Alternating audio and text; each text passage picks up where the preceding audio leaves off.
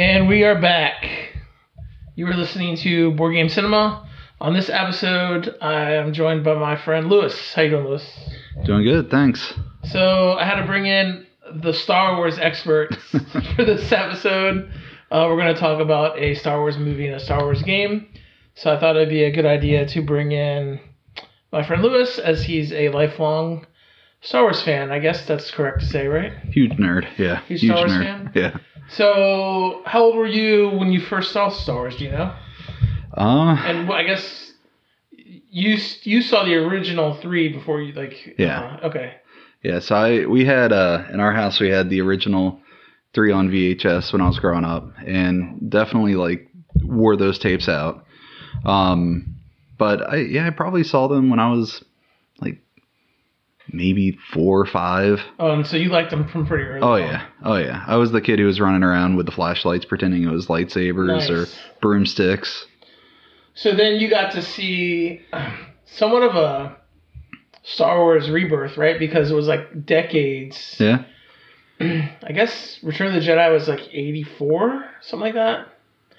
And then the first Phantom Menace movie was like when, like in the late 90s? I think 97. Okay. So, So it was a chunk of time where there wasn't like any Star Wars or hope of any Star Wars Yeah. or like talk of any Star Wars or there wasn't a glimmer of hope of any Star Wars and then sort of like I guess the slow march since the prequels, right? The prequels and then there was like a gap again, right? A little bit of Yeah. a gap.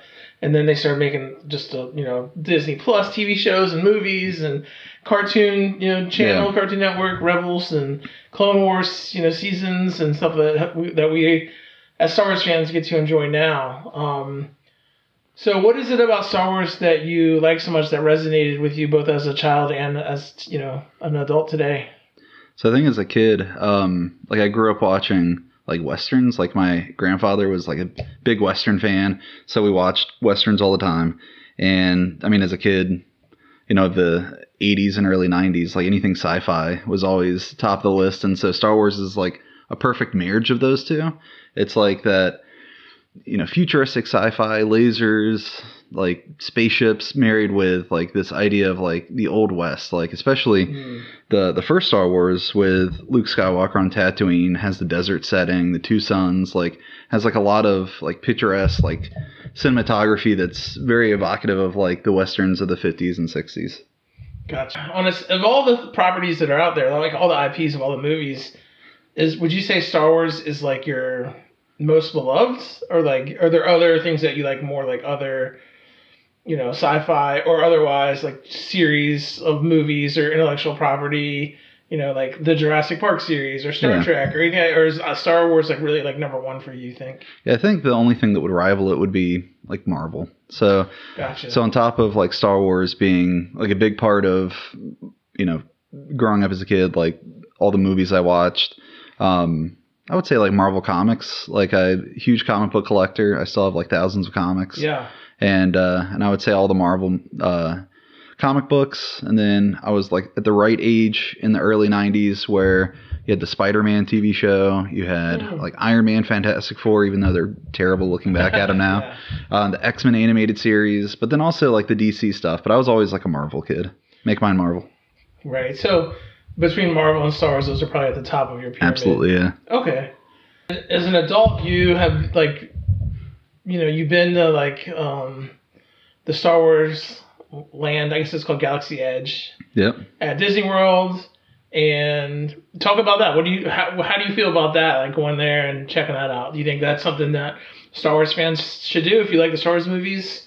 If you're a big fan, do you think you should, would you recommend it? Yeah, I mean, I'm a sucker for that kind of stuff. So I, I've talked to other like friends and coworkers, people who like hate Disney, right? So they think Disney's like the evil corporation. They're buying up all the properties, Yeah. and all they're there for is to make money. And of course, like that's Disney's a company, like they're out to to make money. Right. But at the same time, like the enjoyment that I get out of yeah, walking into Galaxy's Edge, feeling like I'm stepping into like a Star Wars movie set is um, I don't know. It, it's hard to describe. It, it it makes me feel very nostalgic, like a kid again. Mm, gotcha. And do your kids? Because I know you have kids too. Do they like Star Wars? They do. Um, you know, I think their their interest is kind of fleeting in it. Like it, kind of comes and goes. Um, it depends. We've watched um, all the Star Wars movies. We've watched the majority of Clone Wars, all of Rebels. Um, we've watched all the Mandalorian. So like Mhm. we've you know I've indoctrinated them to as much as I can.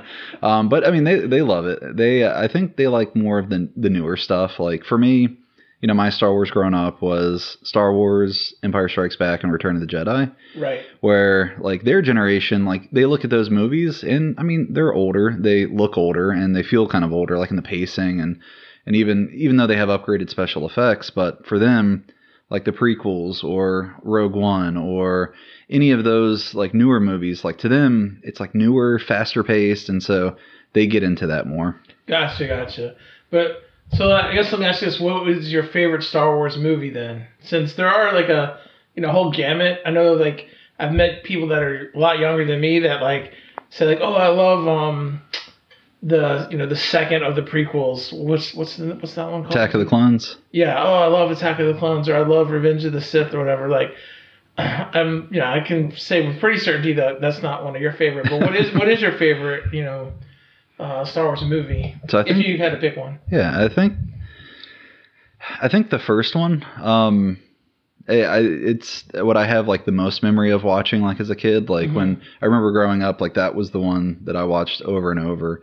Um, but you know, I, really like Return of the Jedi too. I know a lot of people of the original like that's usually number three for them, but Mm. um, because the Ewoks stuff like that. But I but I, I really like I specifically I like Endor. I like the battle scenes. I like the speeder bikes. Like I like the aesthetics about it. And the story, I mean, is good. It's not a bad story. Um, I think Empire is probably of the three the better movie. Um, right. like story wise, uh, you know, as far as being just a better film, but but overall, you like the first one. overall, the first one. Yeah, I think for me, I think um, I remember. So I I remember. So '84, I think that's when Return came out. Um, I think eighty three. '83. Yeah, So I would have been like in third or fourth grade. I remember going to the movies and seeing that like four times. Yeah. Like I took, I went to my dad. I begged my parents. My dad would take me to Springfield Mall movie theater, and I would stand in this long line, and like we saw it. You know, so I have a, a really warm place in my heart for Return. You know, there's a lot of cool things in Return. You know, like Luke saying like uh, to the Emperor, like you know, I'm a Jedi, like my father before me. That's Yeah. like the coolest line of any Star Wars movie ever. The only thing that comes close is the episode. Um, I don't know the name of the episode. I should know the name of the episode. But season two, the Rebels episode where Ahsoka fights Vader, and there's some Ahsoka has some like really cool lines in that episode. Like uh, says like he says like uh, Anakin Skywalker is dead, and then she's like, "Well, I will avenge him, avenge him," and she's like, "He." Vader goes, "Vengeance, vengeance is not the Jedi way." And then Ahsoka says, "Well, uh, I'm no Jedi." yeah, yeah. and like that's a pretty cool line too. But uh, I think uh, my favorite is like Empire. I just like Empire. It um, you know, it's like what they say in Clerks. You know, it has a series of down innings. That's what life Yeah. is. You know, series of down innings. Well, I think like with Return of the Jedi, like talking about like that that ending, like the climactic scene, right?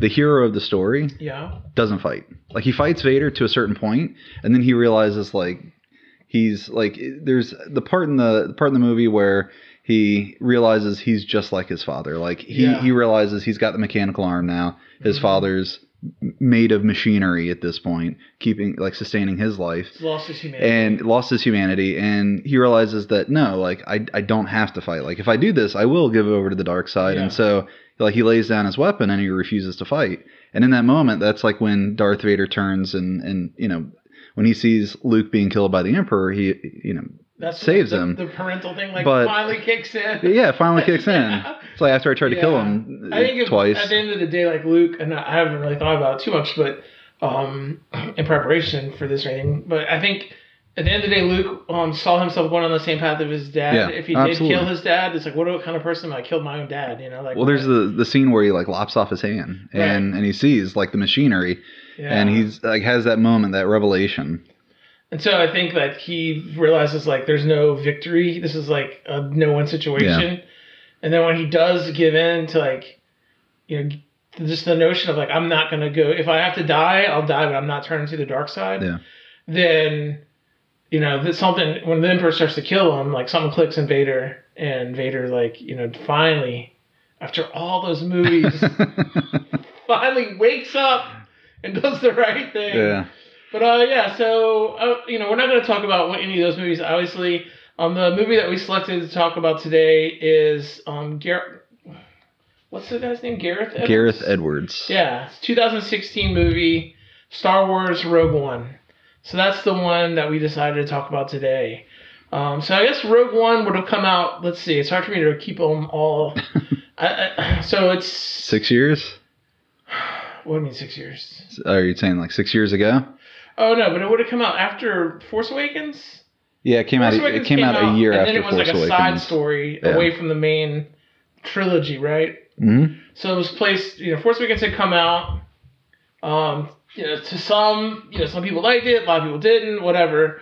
That's not the theme of this podcast, but Rogue One is placed, you know, immediately before A New Hope. So it's like Yeah. an immediate. Unlike the prequel prequels, it's like an immediate prequel. Like Yeah. you can literally. I saw some guy on YouTube. He like seamed the two movies together, right? he like was like, oh, right when this one ends, you can cut off the credits and cut off the credits of A New Hope, and you can like um, start watching you know, the movies like seamlessly together, which I thought was really cool. Yeah. And basically, the story of Rogue One is they, you know, the idea is that the Re- rebellion had come up with this plans for the Death Star, and they found this flaw in the Death Star's design where a single small ship could like blow up all the whole Death Star. So as a fan of Star Wars, you know, one it never bothered me, but I know that bothered a lot of people. Like, oh come on, why is there like this one weakness? you know, as a kid watching Star Wars, I just thought it was like, oh, that's what happens sometimes. You Yeah. know, like I didn't like think about the plausibility of it, but they kind of sort of retconned the plausibility by they made a storyline that like the guy that was building the Death Star, he was like sort of working for the Empire very reluctantly by force, essentially. Uh, Galen Erso, right? Yep, That's Matt Galen Erso. Galen Erso. He put in purposefully like this flaw Yep. and he wants the rebels to like get this like secret. And to me, like it's a brilliant idea for a movie. Yeah. Like how it shows like, hey, you ever wonder how they got the plans for the Death Star? Here's how they got it. Like here's Yeah. all the insanity that they had to get. Um, but what did you think about the movie or the premise of the movie? Like when you think about it and how it fits into the rest of the Star Wars like universe.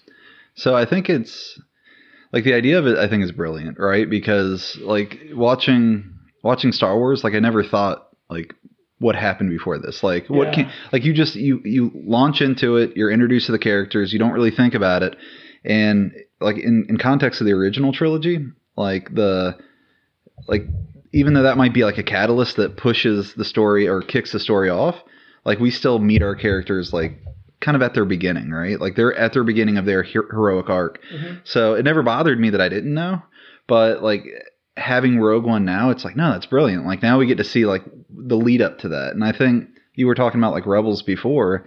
Like uh, even though it's like a show primarily made for kids, like to me that's like one of my favorite Star Wars like uh, TV shows because it's um it, it- shows kind of that build up or that lead up to what we see in the original trilogy. But yeah, because Rebels is like five years before Yeah. Star Wars, right? Or at least the first season is like five years before Yeah. Star Wars, and then it gets. When I say Star Wars, I mean the new A New Hope. Yep. Um, and then it gets like closer and closer as like this season's going because I think it's like four or five seasons, right? Yeah, and the thing I like about like Rogue One as it pertains to like where it fits in the narrative, like of the overall like Star Wars c- canon, is uh, in like the original trilogy, like we see we see the rebellion through like the viewpoint of like the characters, right? So like they walk in and out of the rebellion. They're not like necessarily we're not seeing them like constantly boots on the ground. Like there are an empire. We have the scene on Hoth, so we see the you know the rebellion and the empire fighting. There's like the dog fights in space, but really the main focus is on the characters, not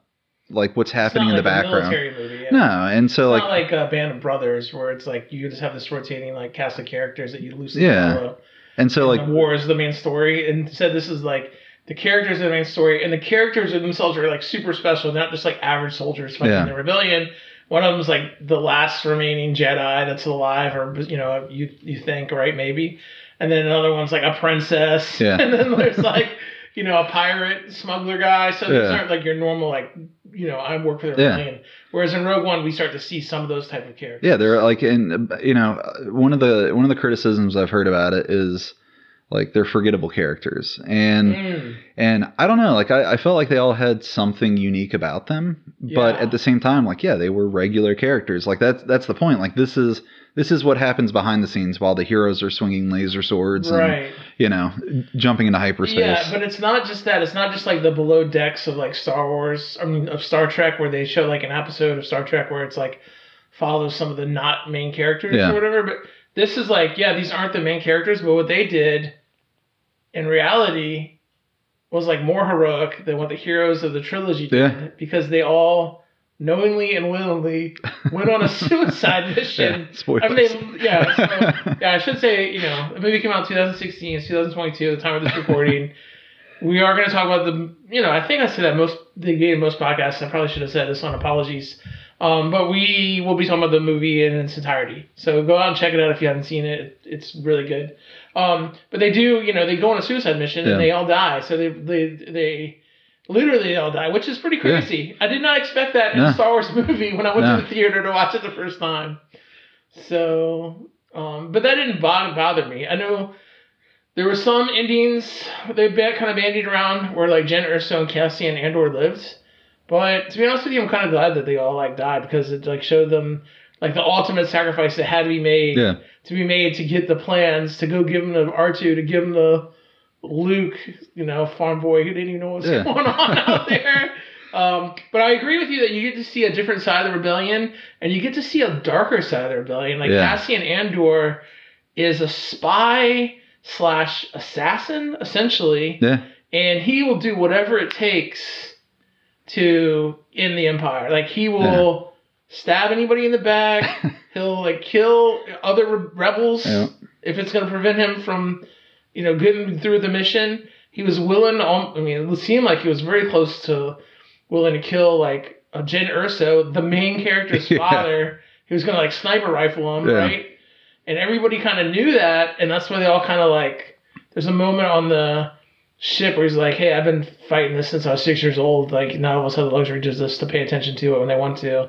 Which is kind of what you know you're saying. Like the main characters do a little bit, right? Like Han's Yeah. not like involved in the no rebellion. He eventually becomes in the in the rebellion, Yeah. but not in the first Star Wars. So but the and and and like that's crazy to think about because you know when I first watched the movie, I think I think we may have watched it together in theater. I can't remember, but I know I saw it in theaters when it came out. oh yeah, I think we did go see it. I want to say we did, but um, I remember like walking away just thinking like, man, this was a great movie. It Like, was great. Yeah. liked it better than Force Awakens. I was like, man, if every other movie is going to be like this going forward, like it's going to be perfect. And Yeah. um, but I I didn't think about it until I rewatched it again recently. That like the first time we're introduced to Cassian, like he kills a good guy. he kills a rebel. rebel Like yeah. or and and not just that, but like when people complain about like the Disney-fied Star Wars, like in a Disney movie, the good guy like kills another good guy so he can make a clean getaway.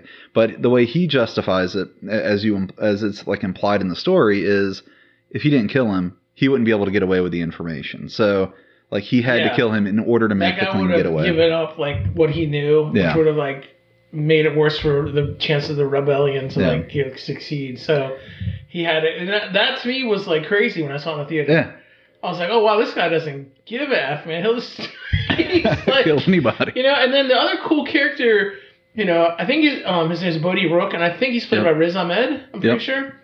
He is a cool character because it's a character I never really thought about in Star Wars before, and that's the character of a defector. Yeah, You know, in the sort of the Cold War terms of like the U.S. and the Soviet Union, you know, you have these like people that give up on the ideology of their side and they go to the other side, they cross the line and go to the Mhm. other side, and that's very much what he, you know, he was a um, a pilot that got influenced by Galen Erso, and he had a lot of um, guilt. He had a very guilty conscience about things he's done in the name of the Empire. yeah, And Galen Erso had told him, because we don't get a lot about Rook, we don't Bodhi Rook, we don't get a lot, but no, there's a couple scenes where he said like, "Hey, your, you know, your father had told me that this is one way that I can make right like the things that I've done." yeah, And when I watched it the first time, it didn't really hit me as, as much as to like what all that meant. And then you realize like in this this recent most recent time I watched it, I realized like, wow, this guy has a pretty cool like character arc.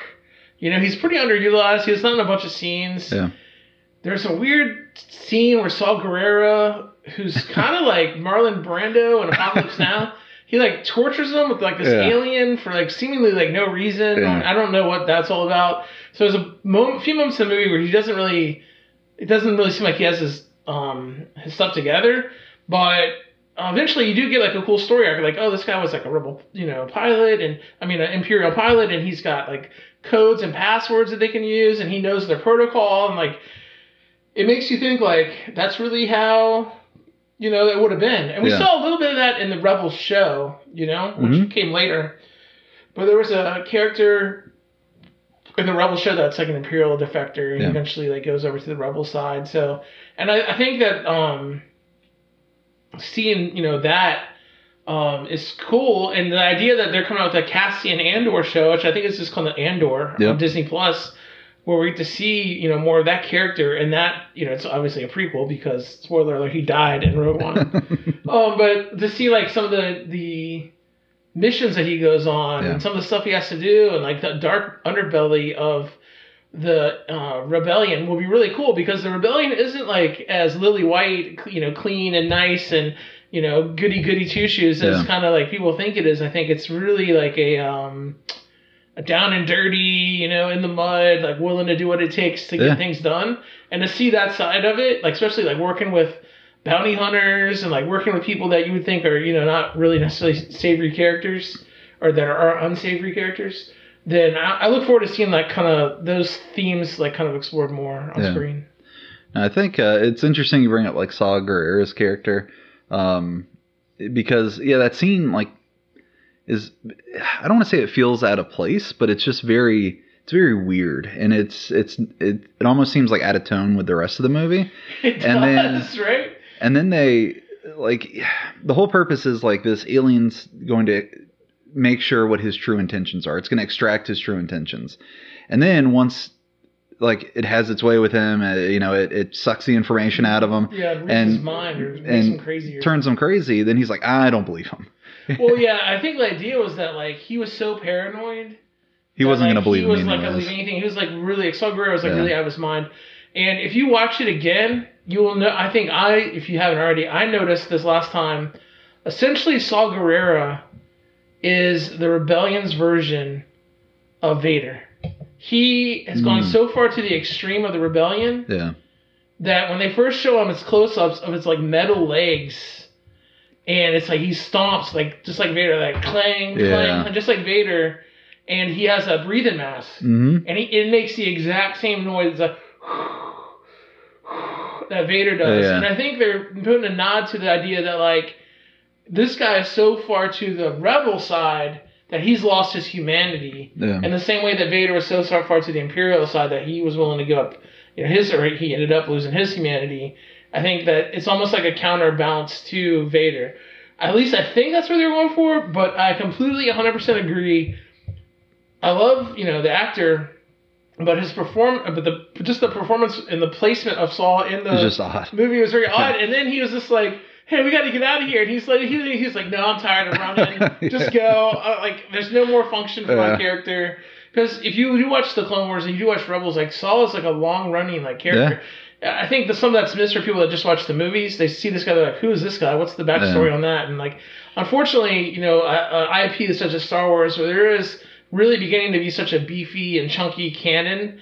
I think, unfortunately, you know, that has a lot of good things, but the downside is um, a more casual, you know, moviegoer or TV watcher misses out on some of those things. Like when, like Cole, our friend Cole and I, we were talking about. Um, I don't want to give spoilers because this is like still very new. Um, but in the um, Boba Fett episodes, the Yeah. newest Boba Fett, on the Book of Boba Fett, like a character shows up. Where if you didn't watch the Clone Wars, you'd be like, okay, like Yeah, who's this guy? yeah. But if you watch the Clone Wars and you knew that character was, A that's huge, like a huge, huge fan deal, like, service. yeah. yeah. it's like huge Yeah. deal. And so like I think like um unfortunately some I guess in some of the similar ways of Marvel, um, because Marvel does have you know so much historical canon and they do draw little Easter eggs or nods to the fans or whatever, or even bigger ones.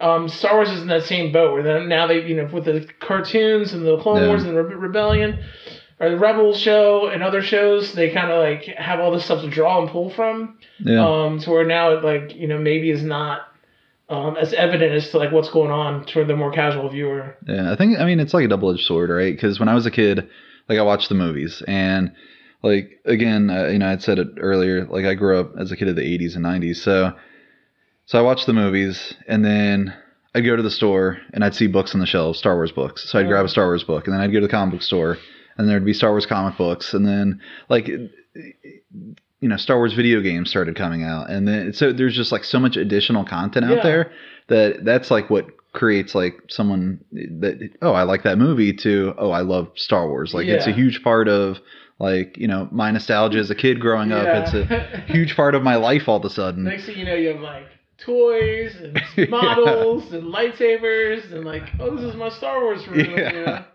Yeah. But I think uh, I will say one thing I think the movie did really well is I think that it had a really good balance of like if you removed all the Star Wars out of it, like it's still a, a good movie, right? Like it could still be maybe set in a fictional place, or even if you set it like during like the Cold War or during like World War II, like the the key plot points of it could still I think hold up. But I think yeah. It has a cool story, even if it Yeah. wasn't Star Wars. Yeah. yeah, and so I think you know I think you can obviously see. You mentioned uh, Saw Gerrera as Saw Gerrera as Marlon Brando from Apocalypse Now. Seemed like it kind Like you can see like those Vietnam War scenes, like especially in Scarif, like the battle scenes in Scarif. It well, feels almost like helicopter. Yeah, yeah. Yeah. Like, yeah. and even like the the rebel uniforms, like some of them have like helmets that look like U.S. military Yeah. helmets, and um, I mean you can see a lot of like that influence, but uh, but I don't know. I, I think that you know overall the movie, if you were to remove like the IP from it, you could still have a pretty solid story because it's about. Um, I mean, you know, at the core of it, like the two main characters, like they're both like coming to terms with something, right? So, like you have Cassian coming to terms with um, like the bad things he's done and realizing Yeah. like you know I, I've had to make all these horrible decisions in order to try to find some hope that you know this war will end. Where you have Jyn who had a horrible life, like her parents were or her yeah, mom was about killed. Jen very much. But yeah, her mom goes out like Bambi's mom. Yeah. Right at the very beginning of the Which- movie. I was like, oh, here we go. Which a- Another Disney movie where the mom dies right at the beginning. like a lot of people complained about that, but like there was a like the movie overall, besides Forest Whitaker, it has like fantastic performances yeah. and like just the performance, like even with the mom, it's like super subtle and it's very like brief. But you have like at the beginning of the movie, you know, Krennic comes, he's trying to pull Galen Erso back in. He wants him to help him finish the Death Star, right? Yeah.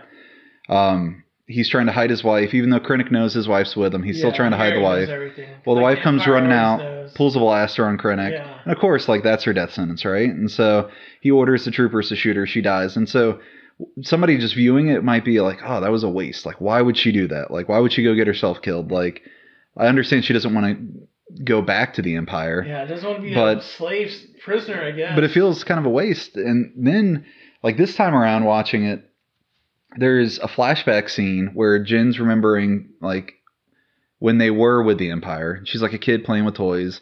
And in the background, you see like the dads like smiling with Krennic, like Yeah, cheersing an with cocktails Imperial in an Imperial uniform. And you see the mom, and she just has this look of like misery on her face. right. And so it almost to me implies that there's this certain level of like Galen was going along with it. And maybe Yeah. he eventually realized the errors, error of his ways, but like she obviously was miserable. She realized this was a horrible place to be, but Right. Galen was keeping up appearances. Yeah, or- that's very interesting because I know that Edwards had said that for him, Galen Erso was like J. Robert Oppenheimer, the Mhm. creator of the atomic bomb.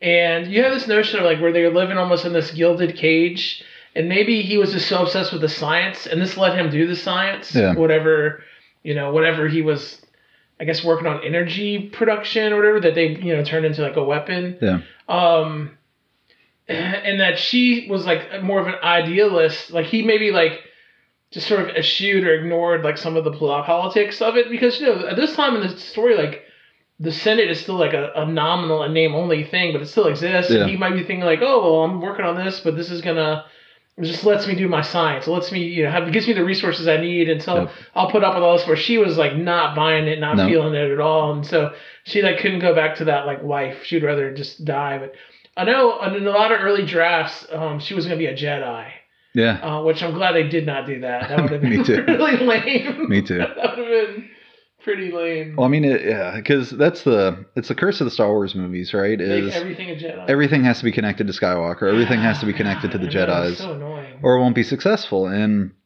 and I think this movie, even though we have that amazing scene at the end with Vader, um, I mean, for the most part, like there's really not a whole lot of mysticism in it. I mean, you've got Chirrut, but yeah, I aside guess from they're Chirrut, guardians of the Whills. They don't really go into it too much. They're just like protectors of the Jedi Temple. They're not Yeah. Jedi's themselves, but obviously they believe in the factors of the Jedi Temple. They're not Yeah. Jedi's themselves, but obviously they believe in the Force, uh, like on a religious or at least a spiritual level, and Yeah. they're willing to like fight to try to you know protect the idea of the Force.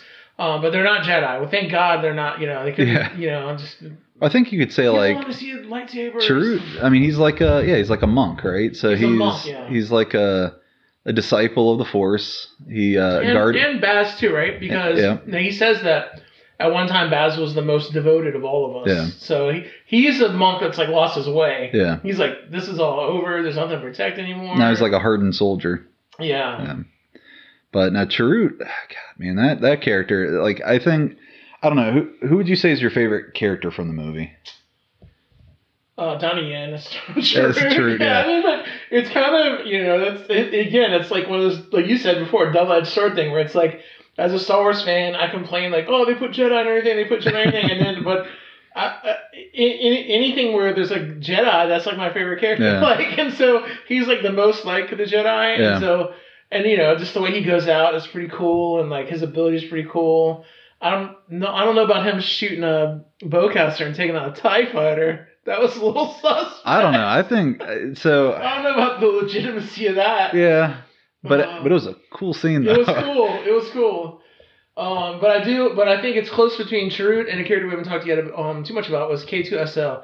So I just loved K2SL. Oh, I loved all his lines. I loved the way he looked. Yeah. I loved how he was a reprogrammed Imperial droid. I thought that was cool. Again, it opens up a lot of like spy type storylines and like, and you know he's real sassy and back talks, and it's like because of his reprogramming, he just says whatever he wants and does Yeah. you know, and so it's pretty crazy like how cool of a character he is and then even the way he like goes out his like death scene where Yeah. he like is just like getting blown apart and he's like taking out stormtroopers left and right uh, i just thought he that was a great performance um and i loved his character i like love everything about his character um, so it's really close between him and, and Chirrut. Yeah, yeah. I think K2SO and Chirrut are probably my my two Yeah. favorite. Um, with K2SO, I think I think what they accomplished with this is the same thing they did in the original like trilogy with C3PO. So they like give them like human like qualities, right so that way like you care about them because normally like if it's a robot, like yeah, who cares, right? care, yeah. But um, like with like K2SO, there's a few times where he walks past other Imperial droids that are the same model, and they walk like very slow, very purposefully, like Right. with a certain gait. And he like walks like a person. Like he's got kind of like a slump. He'll like kind of shuffle side to side.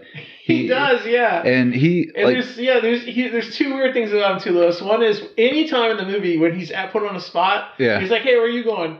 He doesn't have any ability to be creative at all, which I thought was cool. Like they Yeah. didn't let him like lie or let him be like show the flourish Mm-hmm. of creativity. That was almost like the spark of creativity is reserved for like organics, you know? Yeah. Because he like could not like pull off any type of lie situation, Yeah. you know. And the other thing is when he when he's like, "Oh, we need a map of this facility," and um, Andor Cassian Andor's like, "Oh, well, you know what you have to do," and they have this really creepy scene where he's like killed another like K2SO droid. He's like hacking the guy that that droid's like brain, and his eyes are like flashing, yeah, and you're almost like, "Dude, this guy's like a vampire." it's like so creepy. yeah. Well, I, I lo- like uh, and it's like witty without being witty, right? Like they do something similar with like Drax in the Guardians of the Galaxy movies, where he's like stone cold serious, but it it's like really dry humor. And so, Yeah. um, like the scene when when they decide they're gonna go to Scarif to try to assist Jyn. And everybody's like, yeah, like we're we're there, we're we're we're coming. Like you've got you've got us, uh, you know, at your back. Like we're coming. He made a real and K- speech. Yeah, right? and K2SO goes, Jyn, I'm going to help you because Cassian told me I had to. Yeah. and it's just like, huh. like it, like and I didn't obviously deliver it the same way Alan Tudyk did, but like Yeah. it's got like that dramatic pause because I I have to, and it just it's hilarious. I really like that when she gave that speech. Yeah. I really like that speech. I thought that was cool and like how there was a handful of people that were willing to go on the suicide mission. And I think we haven't really talked about her performance, but I think what's her name, Felicity. something? Felicity Jones. I thought she did really good. Like Yeah. I liked her character way more than I thought I was gonna. What what other stuff has she been in? Oh, Like jeez. anything else that I you've don't know. seen? Not not that I can think of. Like, I I, don't mean, think it like turned her into like a huge household name star. I mean, I'm No. sure she's been in other stuff, but I mean she's she's British, right? So I know she's yeah. probably been in a lot of stuff over there, but um, she was in that uh the Tom Hanks Dan Brown novel movie Inferno. Like she Oh, was the female saw it. lead. I never saw it. Not good. Don't watch it. Felicity Jones. Um, yeah, I thought she did a good job as Jyn Erso. yeah, I know she's been in other stuff. I just can't. I can't And I liked her relationship with her father and how she kind of reconciled that at the end, and Yeah, um, how she kind of at the end realized that like, oh, I I have to like give my life for for the cause. This is what my father would have wanted. This is what my mother was trying to do, and like, yeah, um, I liked her relationship, um, her contentious relationship with. Um, Cassian Andor. I'm glad they didn't like make out at the end right before they blew up or anything. yeah. It didn't have to be like romantic. respect. Yeah, Yeah. Um, so I liked, I liked, and I liked the way that they handled her character. Um, there are some problems with the movie. Um, I don't know if you want to dive into this right now, but one of the things that I've heard people talk about, and I also felt at the time, and I don't know if, if this is the, I don't know if the cause of it is known, but you don't. I personally don't feel as emotionally connected to the other characters as I could have, as I feel like there's some establishment of who these characters are and how they relate with each other that is like maybe shot but cut out. yeah. Um, the reason why I say that is watching some YouTube videos about the movie. Um, apparently, forty percent of what you see on screen is Yeah. reshoots. Forty percent, and it's really evident in that when you watch the first teaser trailer, a ton of stuff in that teaser trailer. yeah. Well, it's like ninety percent didn't make it in the movie. In the movie, yeah, like there's a scene where she's on a catwalk and a TIE fighter rolls up behind her and it Mhm. looks like really crazy. And I was waiting for that in the movie. I was waiting. Never waiting, happened. It never happens. Yeah. And there's a bunch of other scenes like that too. And uh, at- for whatever reason, I remember at the time there was a few movies that that was kind of occurring at once, and there was a little bit of a fan backlash from that because people were like. Hey, you're putting this stuff in trailers, and we're going to the movies, and it's not in the movie. So is this like false advertising, or like what? so I think it was it was probably back at at the time like it came out. Um, it was either like on Reddit, like on an Ask Me Anything, but I know Gareth uh, Gareth uh, Edwards made a comment about that. Like they asked, like, "Hey, what happened to those scenes?" And you know, so they initially shot the movie, and then in order to get the teaser trailer put together, they have like a whole marketing team that comes in. They hire out usually like a a different film house that is all they do is produce trailers Yeah. and they pull what they feel is like the best material that would show like show the best and, and have the most impact in the trailer and he was like and unfortunately that's all the stuff they got left on the cutting room floor so um, then they went back because they had uh, you know did like they do like testing like yeah. like small select testing to to see how scenes are going as the movie's in production and people hated the tone like they didn't like the tone of the movie they um, thought that some stuff was like too confusing Alright. um, probably like some of the Saga era stuff and um, they went back and they had like two or three months of reshoots which is Right. like A pretty lot. like pretty big lot. Yeah, that's a Um, lot. It's not a few like, no. oh, we didn't catch this, or this isn't really clear. Let's add a scene that explains this. Yeah. It's like whole other scene. Yeah, yeah. So they had they had to do two months, like two or three months of reshoots, and then one thing I read because so the score is done by uh, Michael Yeah. G- Giacchino. I And don't. he- they had to like do. He had like one month. to, Well, like, the reason why he had a month is there was another composer who did the original score for the original cut, right. and they're like, "This doesn't fit anymore. Right. Like, what are we gonna do?" and so they so much of the previous material. and yeah, and so they I went to so they went to Michael Giacchino, who's an amazing composer, um, and So really, the movie, you know, it has like a couple like big acts, right? Like there's this huge chunk of the movies at this this battle scene. yeah, And then there's this, you know, pretty, you know, lengthy, um, maybe not in time, but at least in impact, um, Vader scene at the end. yeah, Um, so I guess maybe some of the establishing stuff where you got to know their characters a little bit more. I feel like maybe some of that just got lost lost in the shuffle of like the reshoots and the edits. But I definitely feel like that's a legitimate criticism, and that like you don't care. At least me personally, I don't care about the characters. Their deaths aren't as emotionally impactful Sure. as they would have been if there was a few, just a few more scenes in there that made me care about them a little Yeah. bit more. Explain a little bit more, like what their motivation was, what they were trying to do, like what, you know, how they related to each other, humanize them a little bit more, make Yeah. them a little bit more three dimensional. So I feel like that criticism is fair. The other criticism I did want to talk to you about is that it's not really a criticism of this movie, as much as it is the philosophical objection to the concepts of what this movie does, and that there are two characters who are no longer with us, where we see see them like yeah. CGI'd out, right? Yeah. What do you think about the moral and like ethical dilemma of like using, you know, people's likeness to play parts? Yeah. So I guess it's um Grand Moff Tarkin, Yep. and we see him like, you know, reanimated, alive, and um, and then Leia, right? Yeah. who Leia was still alive at the time, but they just did like a younger version of her, like it was like her New Hope version, right? Yeah. Yeah, I think it's tough. I remember when we I remember when we watched it and that was kind of my chief complaint that um that Leia felt real wonky. Tarkin looked a lot better, but even then like it just it it's that uncanny valley. It doesn't feel right.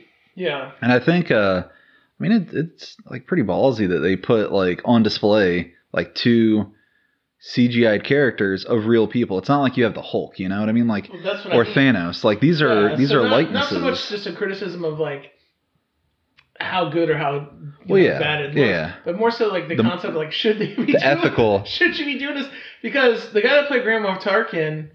Like he wasn't alive, right? So like Yeah. he had no say in whether or not he was like. so but I think they got permission from his They estate did. or something like that. they got they got permission from his estate, and they actually had like uh, I don't know if it was like I, I want to say it was like members of his family were Oh. consultants, like Okay. on the visual effects. to give like advice on how Now- to look. Is that still ethical? I, I don't know. I mean, we're Yeah. I think it's I think it's hard to say. I, I don't think Grand Moff Tarkin was needed. Like I don't think he had to be in that. Like But it was cool. To me, it was cool that he was in it. I think it was cool. So like I When I saw him, I was like, wait, did they do like a computer yeah. animated Grand Moff Tarkin? Wow, they don't Yeah. even give a F, dude. They're just going Yeah. for it. So I think, I mean, it's tough. I think with movies like this, especially like, well, not movies like Rogue One, but properties like Star Wars, or properties like now the Marvel Cinematic Universe, or um, like Indiana Jones, like big properties that have made like Yeah. hundreds of millions, if not billions of dollars. Like, I mean, there's stuff in these contracts where they own the likeness of the character on screen. And so part of that likeness of the character isn't just the costume or the wardrobe, it's like the person's face. Yeah. So, So that goes back to Back to the Future too. Are you aware of this? Have you heard of this before? I, I'm not sure. so there was a guy Back to the Future. His name is Crispin Glover. He plays Michael J. Yeah, yeah. Fox's father. Father. yeah. So in the parts of the movie in the 1980s, he is made to look a lot older than he is because he's supposed to be playing Michael J. Fox's father. And then the parts in the movie in the 50s or whatever, he looks how he really looked. He was like a young guy. He was like the same age as Michael J. Fox. Right? Yeah. Crispin Glover was like a young Hollywood actor at the time. So Crispin is really weird. And he did not like the ending of Back to the Future. Okay. So when he got the script, and um, so yeah, I owe all this to just stuff I've seen on YouTube. If any of this is incorrect, I apologize. But my understanding is that he got the script, and uh, like a lot of actors, you don't give you the whole script. They give Yeah. you kind of a synopsis of what the movie's about, and then they give you your your lines like the day of the shooting or whatever. So he did the movie. It came out, and he did not like the ending. He hated the ending of the movie Okay. to him, the ending of the movie shows the family is like getting along now. Their house is clean. They got a nice life. And he felt the message of Back to the Future was if you have money, it solves all your problems. Mm. All you have to have is money. If you just 80s yuppie it out and get money, Yeah. then you'll be happy. and he didn't like that. Like philosophically, he didn't agree Yeah. with that. He thought that was sort of not a good message to be portrayed, and he would not have played the part if he had known that it would have been used to like send that message in the movie. Like I said, he's kind of uh, maybe to some people kind of a weird guy. Yeah. I don't know. Like he's, I kind of get what he's saying, but at the same time, like you're in a Steven Spielberg blockbuster movie, ride it till the wheels fall off, you know. right? So he refused to be in Back to the Future too. Okay. So there's varying stories. One story is that he's like, I don't want to be in Back to the Future 2. I don't like the ending of Back to the Future. Another story is the executive producers say that he asked for like as much money as Michael J. Fox to be in the Mm. movie. Another story is that well he did that knowing they would never meet it, and that's why he would give him a way to get out of being in the movie. Okay. So in Back to the Future One, you know, like I said, they make him look a little bit older. Yeah. And one they do they do that is they have prosthetics. Like they use some makeup and you know, there's no CGI back then. Yeah. 1985. But they use some makeup and stuff and they make him older. So they have a a, a cast of his face. So they have an actor. So his the father appears in Back to the Future too. Yeah. It is not Crispin Glover. Huh. It is an actor with a wonky looking Crispin Glover mask on.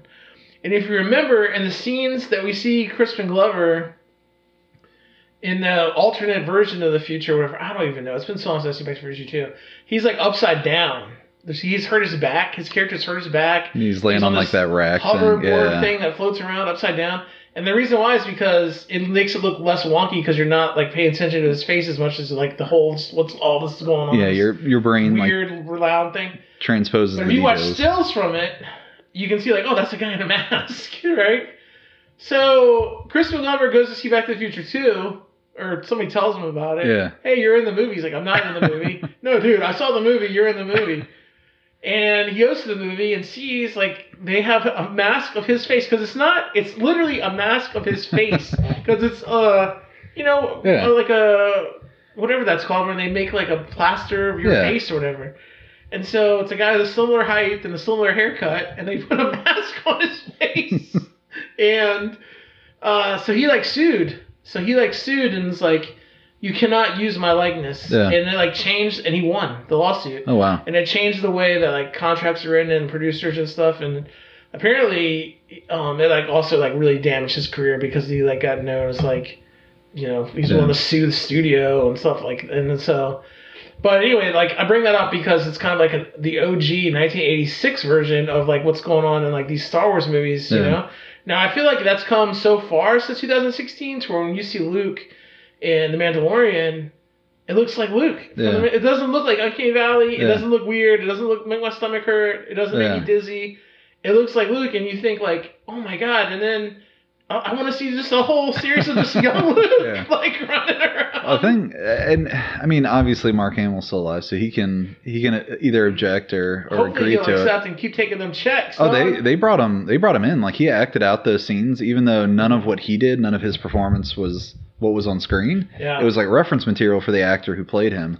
But I think I think in my opinion, like the while I again, it's that double edged sword when it comes to Star Wars, right? Like it's great, but you don't like you you don't want to keep having more of that thing, but when you do have it, you're still happy about it. yeah. And it's the same thing with that. Like I like the nostalgia hit when they bring back the old characters, but at the same time, like I I'm fine if they just create new characters. So two things about that. One is you know they did that Fast and Furious, one of those Fast and Furious movies that you love, where they had like Paul Walker, yeah. like dead Paul And they had his- his driving or something, right? Like they had his computer generated Yeah. face or something, or Yeah. was it a computer generated face or unused scene or So they did. They brought his. They brought two brothers in who acted Uh-huh. out parts. So they already had like similar facial structure. Uh-huh. And I don't know if it was like a combination of deep. I think it was like a combination of like deep fakes and Uh-huh. CGI. Uh-huh. But they effectively utilized his brother's performances, who already had similar features to him, yeah, yeah. and then overlaid like kind of a CGI or or like That's digitally another altered face. that comes to mind. Somebody that had died and Yeah. they still were in other movies.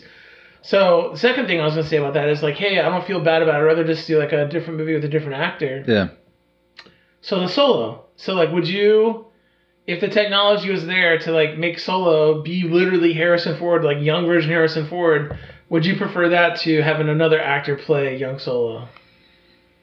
I would not. I, I, I just want to see another actor Yeah, and give another actor a chance, you know?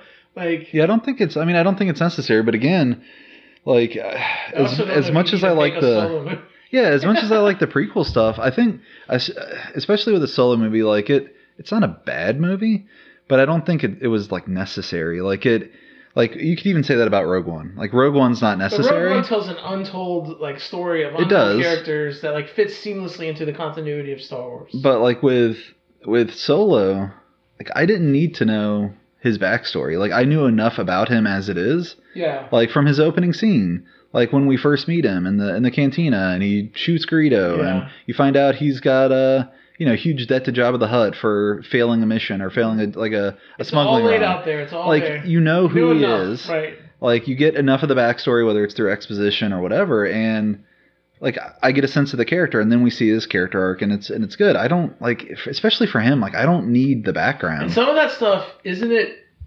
better? Okay, so here's my example. Isn't it better to not literally see all that stuff and just like know kind of some highlights and let Yeah. your brain fill it in? Whereas the difference between that and like Rogue One is like we don't know anything about Rogue. We just know like they had the plans. Yeah. We didn't know anything, and so they could like go and make. up. I didn't already have like all this stuff kind of like run running around in my mind. It's like you know what kind of person he was and all that. You know. Well, it's it's like the issue with the prequels, right? So, like growing up watching the original trilogy, everybody had their own idea of how Anakin became Vader. Yeah, but do you remember that like time before the prequels came out? You remember like being Yeah. alive, right? Yeah, So do you remember like knowing like oh Vader got messed up from a uh, like I just remember like when I grew up I just everybody always would say like oh Vader got messed up in a fight with Obi Wan yeah, like but like on a lava planet. yeah. But how did everybody know that? Like was that in a comic book? Was it in a book? Was it in a I just feel like that was just like maybe know. this is a Mandela effect thing, but I feel like when they had I- that I battle on remember, Mustafar, yeah. it wasn't like a shock, like oh, that's why he got messed up. He was on level. I kind of feel like I'd already Oh, as known soon that as, soon as you saw in the previews or the trailers, like the like uh, the planet Mustafar, like you know, oh, that's that's where it's gonna go down. Like that's where it happens. But I don't know how we all knew. I don't know. I mean, well, there was a lot of there's a lot of books. There's a lot of novelizations Yeah. that expanded must, on must that. have been mentioned somewhere. And the other thing too is, um, like I've got a couple of them. There's there's really cool books that they've printed, like coffee, like what I would call like coffee table books, Uh-huh. um, where it has like a lot of like artifacts. So, um, like one of the things, so we haven't really talked about it, but like all of these Star Wars movies like have like homages or throwbacks to the like original trilogies, right? And I think like this one of any of the more recent ones does it more subtly and like does it in a I think in a clever way. So like the Guardian of the Whills, like that comes from the original draft of Star Wars or one of the original drafts Mhm. was called like the Star Wars, a Journal of the Whills, and the idea was it was um, George Lucas was writing like a narrative. That's why it says a long, long time ago in a galaxy far, far Mhm. away. Is you're being told the story uh, via an author, like someone's telling you like a written record of the history of the Star Wars. Mhm. And so and so it was like the Journal of the Whills, and Mace Windu came from a character who was, I think, at one point one of the original authors of like this Oh. Journal of the Whills. Um, and so like a lot of those things are kind of like peppered in there, but I think like a lot of that too, like especially in the like with the you know internet, like being more widely used, like a lot. I remember a lot of that stuff was like circulated, like in the in like mid late '90s. Like you could find like original drafts, A lot original of, like, scripts. Spoilers, uh, not spoilers, but a lot of like artifacts. Yeah, like kind of behind the scenes. Like I remember, like it was about that time. Like I had never heard of Ralph McQuarrie, and then all of a sudden, like I'm seeing all this concept art, and it's like, holy crap! Like this is where like a lot of these ideas for like the aesthetics of Star Wars came from. you see all that stuff in Rebels eventually. yeah, yeah, So, all right.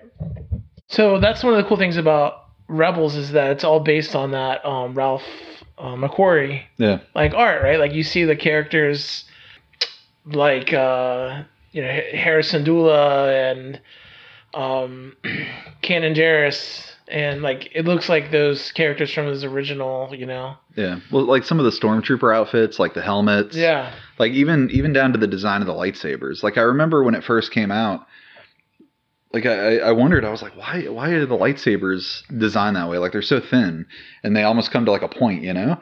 Um, and then when I heard that a lot of what you know, a lot of the de- like design of the show came from Ralph McQuarrie's art, I was like, oh well, like all of his lightsabers were almost designed as like fencing swords. Mhm.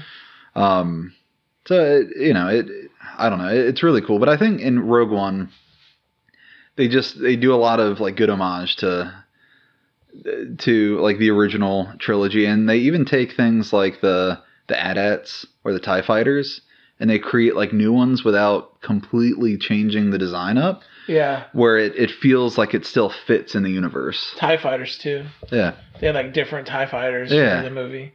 It was also cool that um, where we saw the battle scarif, it was like on a tropical planet. We never really saw a tropical planet in Star Wars before, and that was really cool. But when I was watching the movie, I was thinking like, man, these stormtroopers they got it made compared to the ones like on Hoth and like all that, you know, Tatooine. They can just go swim in the ocean and, And chill time out. off, yeah. time off. Like, Yeah, little Oh. did they know they uh, were going to get blown up by their uh, by a commanding officer. yeah. What did you think about Krennic as a character?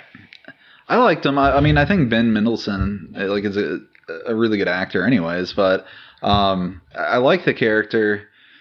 Uh, you know, it, it, kind of showed another side of like the Empire that we don't see. Like anytime we see the Empire, usually like they're real imposing, like real threatening. Yeah, yeah. And in this, like you get the sense like he's like trying to make a name for himself. Like he He's like wants a middle the credit. manager that's trying to get promoted. Yeah, he like, like- goes to Vader and is like whining like, "Will you talk to the Emperor for me?" Yeah. Vader's like, "Get out of here, dude! Like, what? Do you know who I am? Uh, time for this mess."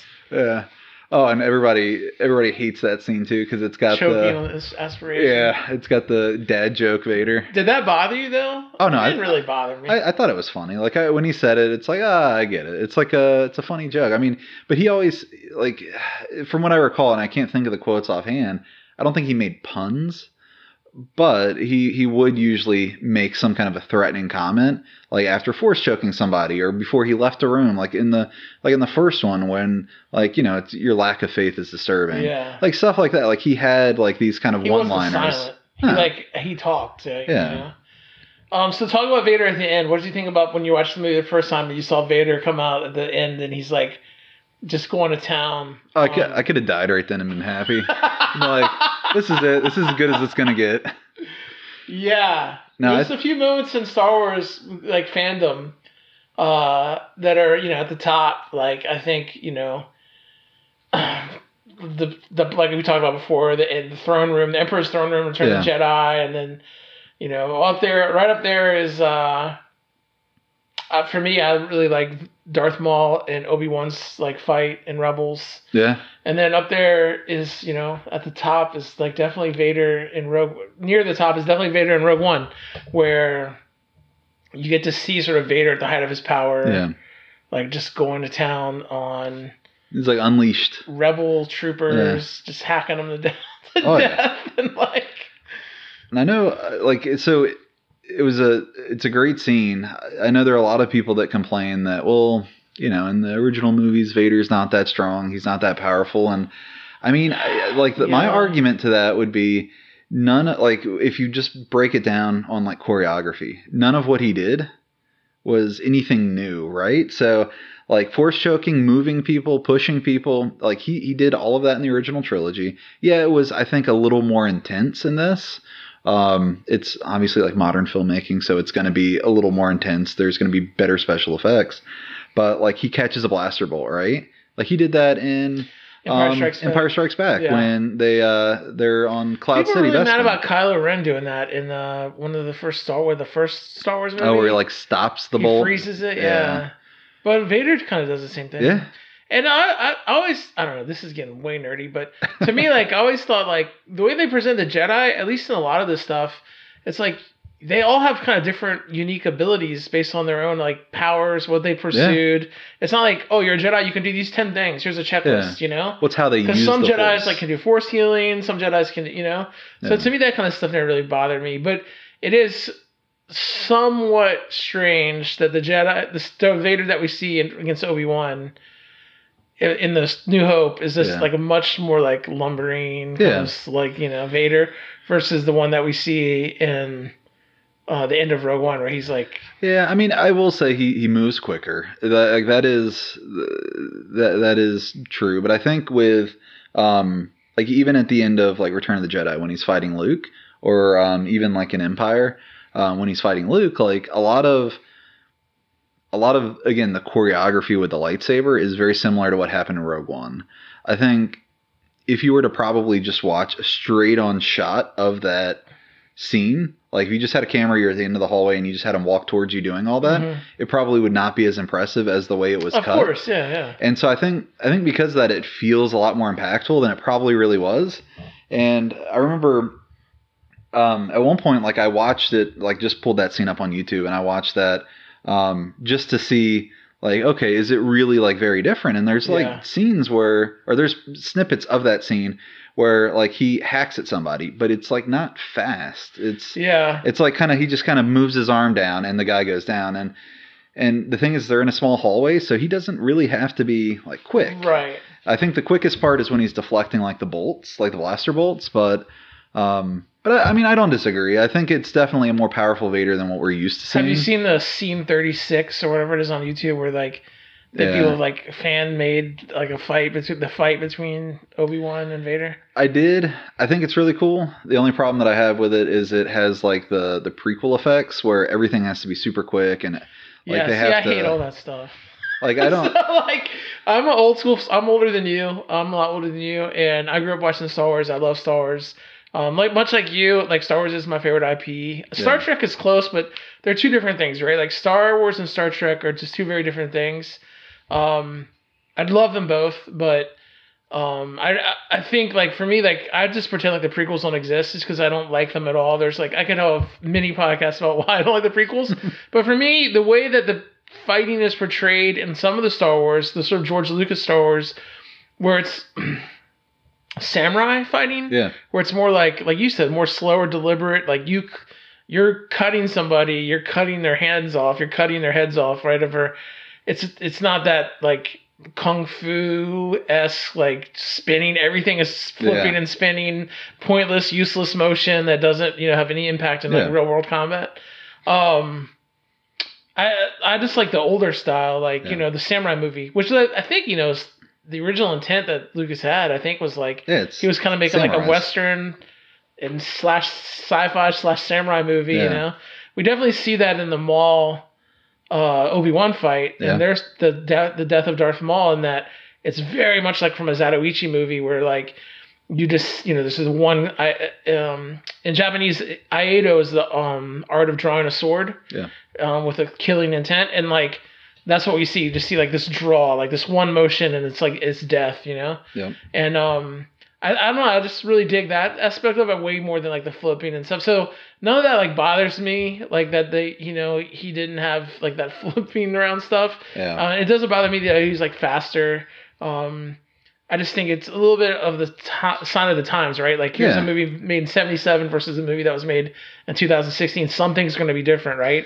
Yeah. You know, the way action is shot, the way that the pace movies are paced, like tons of stuff's going to be different, right? Uh, Culture changes. And I think what the like the prequels suffer from, which this one didn't, is like uh, a lot of the choreography with the lightsabers are it's like stage choreography. So if you were to if you were to go see like a play, or if you were to go see, um, you know, some some type of production where it's on stage and there are swordsmen, like if you're sitting in the very back row up in the balcony seats, like you can barely see the people on the stage as is Mhm. like in order to telegraph like the emotion or the intent behind the choreography like they have to do these big broad sweeping like Yeah. quick movements because like that that's what conveys more to the audience but if you're watching it on like a, a big screen at the movie theater and these people are like 30 feet tall like i don't need to see them like spinning like like especially in the prequels there's scenes where like nobody's Over near them and and they're just and like over, spinning yeah. the lightsaber around Yeah, there there's so it's interesting you say that because like a lot of kung fu actors, specifically like Jackie Chan, Sammo Hung, those guys grew up like literally grew up studying like Peking opera in Hong Kong, Yeah. and that's what you would do. You learn like stage fighting, stage choreography, and like you said, it'd be these big, you know, grandiose like spinning, everything's flipping. It's like like gymnastics. Yeah. You know what I mean? Um, and that definitely influences like the prequels. Like the type of Yeah. action that you see in the prequels is more that kung fu style of like fighting. Um, but so I don't I don't love the new trilogy. I'm not in love with it. Um, I think it's in the Last Jedi. There's a cool scene where there's a cool scene where uh, Kylo Ren and Rey are like fighting against these like red Imperial Guardsmen type Yeah. people that have, and it's a lot of that flipping and everything. And Yeah. I remember talking to Mike, and I was like, "Oh man, not you know." He's like, "Oh, the movie's terrible. I didn't like it." Blah, blah. I was like, "Oh man," but that one scene was like really cool. He was like, "Is it? Is it really? Watch it again. Watch it again." So when it came out on DVD or whatever, Blu-ray, I like watched it again, and like yeah, there's uh, parts in that scene where people are like falling down dead or whatever that Yeah. aren't hit by anything. Yeah. Like they're not hit by Yeah. Kylo Ren's sword. They're not hit Yeah. by Rey's sword. And I, I was like, oh man, that guy was right. I was so disappointed. Like it's not as cool as I thought it was. I mean, just- in the in the sequels, um, those are really like good looking movies. Like the like the color design, like the cinematography, like they're really good looking movies. But it just it can't just be a good looking movie. yeah, like you've we got to have it for another yeah. podcast. But like, yeah, we both um, we both have a lot of problems with the, One- both the prequels and the sequels. One thing I'll mention that I wanted to say about Jyn, um, Yeah. that I, I didn't say earlier, is one thing I really like about Jyn Erso in this movie, which is, you know, you could say like even Jyn and Cassian together, they're both, you know, the leads, right? Um, is it feels like every like Star Wars movie has some character that has some kind of like hopeful aspirations. Like I know like Empire starts on like a down note, but then you have Return, and Return, you know, I think is probably back to that lighthearted feeling of the Oh, first yeah. one. It's an action adventure And- movie. Yeah. But even in like Empire, like still like the way it starts off, like things are upbeat, things are not not terrible, um, but you, ha- you still have very hopeful characters Yeah. and with and like with Rogue One, like you don't have a hopeful character. Like they're all beaten down by life. Yeah, but Lewis, They all hate their station in life. rebellions are built on hope. yeah. they say that like five times Well, in the movie. but that's the thing. Like that, and that's the character arc that I think a lot of people like miss, especially in all the criticisms that I see. Yeah. Is they're like, oh, I feel like Jyn, like she's like a real passive character. Like things just happen to her. But I mean, I think it's the nature of the character. Like she, like she lost her parents effectively, like when she was a small child. raised by She was raised by a guerrilla fighter yeah, crazy. Yeah. who a crazy like re- you know rebel guerrilla fighter who Who's- left her for dead at, yeah, at some he's point. He's so extreme that Mon Mothma and the rebels are like, oh yeah, we can't deal with that guy. Yeah. He's like so. I mean, he's extreme. basically like a terrorist. Like Yeah. he does. Well, they're all they're all like terrorists. Well, yeah, I think more to the extreme on his end.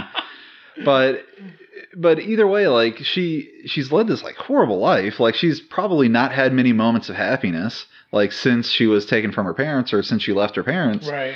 And yeah, I mean, at this point in her life, like she doesn't care. She's cynical. Like, like he Oh, even yeah. he even said like you, the quote you said where he was like, "I've been in this fight since I was six. Yeah. He was like, you know, some of us didn't get a choice. Right. Um, and and like for her, like they, they have like a really good back and forth there, where I feel like he kind of, if you want to consider it like an argument or a debate, like he wins at the end because she makes a comment like I don't remember the exact quote, but it's like, well, you can't say that, and he was like, no, I can. Like I, I've, yeah. like I've been put into this, I've had to deal with this, and this was, you know, this is like my my lot in life, and so like with her, like she's had to figure out like what to fight for. Like now she has finally this motivation or she's been pushed forward by like the death of her father realizing like what Cassian's had to do up until this point just to like survive or to try to fight for a better future and like she's now sees that hope because when she says that it's just repeating what he said earlier because he he made the comment earlier when he he said something and said hope and he was like yeah i hope we can do that and she was like hope like real sarcastically yeah. and he's like yeah rebellions are built on hope Yeah. They say that a bunch. and and so when she like echoes that later it's like no she's finally got the realization like this is what i like this is what i'm here to fight for all this stuff was happening to me but now i can turn this around and i can do something about it Yeah, it's cool because she gives that you know she had put herself in dangerous situations before to survive, Mhm. but by the end of the movie, she's put herself in dangerous situations for a cause greater than herself, and she gives that cool speech, basically saying that like, hey. We have to like if we don't stop this weapon, like they literally could just take over the whole Yeah. galaxy and everything will be under the thumb of the Empire forever. And like um we have there's no other alternative except even if there's you know unbelievable odds and it's a suicide mission we have to like do something. Yeah. and her argument is like there's a chance we have a chance that we could not you know live the rest of our lives bound and scrape into the empire. We could like have a solution. Like my father gave us an out. We got to take it and that or at least try and that to me it adds a layer of complexity to the movie um to the trilogy that comes after where you sort of see the extent of like what a real war is. It's not just like an action adventure type movie. Yeah. to the point where i think about like you know i have kids they're older and one day if i ever have grandkids would and i wanted to show them what this star wars thing is what it's all about would i start with rogue one or would i start with new hope because i feel like well i would ignore the prequels because no one has time for that but if I started with Rogue One and then go on to New Hope, it really kind of presents the world of the Empire and stuff in a kind of a different light, you know, Yeah. and the Rebellion too. So I don't know. That's a complex question. I think like because you, you know now as more and more stuff come out, I mean, you could really like. You know, start with some of the TV shows and Yeah. like show those. Start with Rebels, you Yeah. know, and like show that, and then so it's just kind of an interesting. I think like, what you, I mean, it. I think the obvious answer is you have to start with the original trilogy, not because it's what I like the most, but it's because if you go from Rogue One to Star Wars, like the difference in Yeah, the difference in screenwriting, the difference in Tone, filmmaking, the difference in tone, yeah. tone and like special effects, like they're gonna be like, like what is this old garbage? Like what is this black and white movie you're showing me? You know, like to like at this point, like the original Star Wars is like approaching like 77 to 2022. I don't know. How many years is that?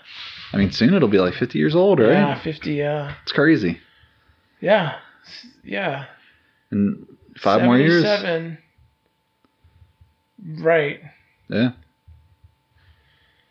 If we can do math. Man, I can't believe that. It's nuts. Yeah. So I think that uh I think you have to start with that. I'm getting old, man. Yeah. Should I be like Obi Wan, just wandering the deserts, just wandering the deserts, Yeah. like looking for sand people, looking for Tusken Raiders. So I can do a krayt dragon howl and scare them off. It's gonna be me out in the desert, a hermit. Um, anything else you want to say about Rogue One? Um Any other thoughts that you had? Did you like the movie? You didn't really say whether or not you I did. it. No, I, I like it a lot. So I think I, I think where it ranks for me, like original trilogy, just I mean because it's what got me into it, and it's still like I like I feel like it's the the crux of the whole Star Wars universe. So for me, like original trilogy ranks at the top. Mhm. I would definitely put Rogue One, I think, in front of any other any other Star Wars movies. Okay, So it's, so it's high up there. yeah. How about Yeah. No, I really liked a lot. Like I believe me and you went and saw it together. Yeah. I think we like got in your Mini Cooper, you? drove to the Garden Theater.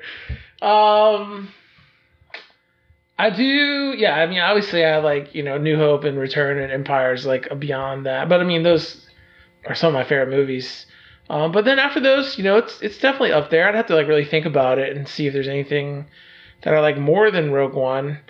I I think if Rogue One, if the rest of the the sequel trilogy had been more like the quality of like Rogue One, then I think Star Wars would be in a different place right now.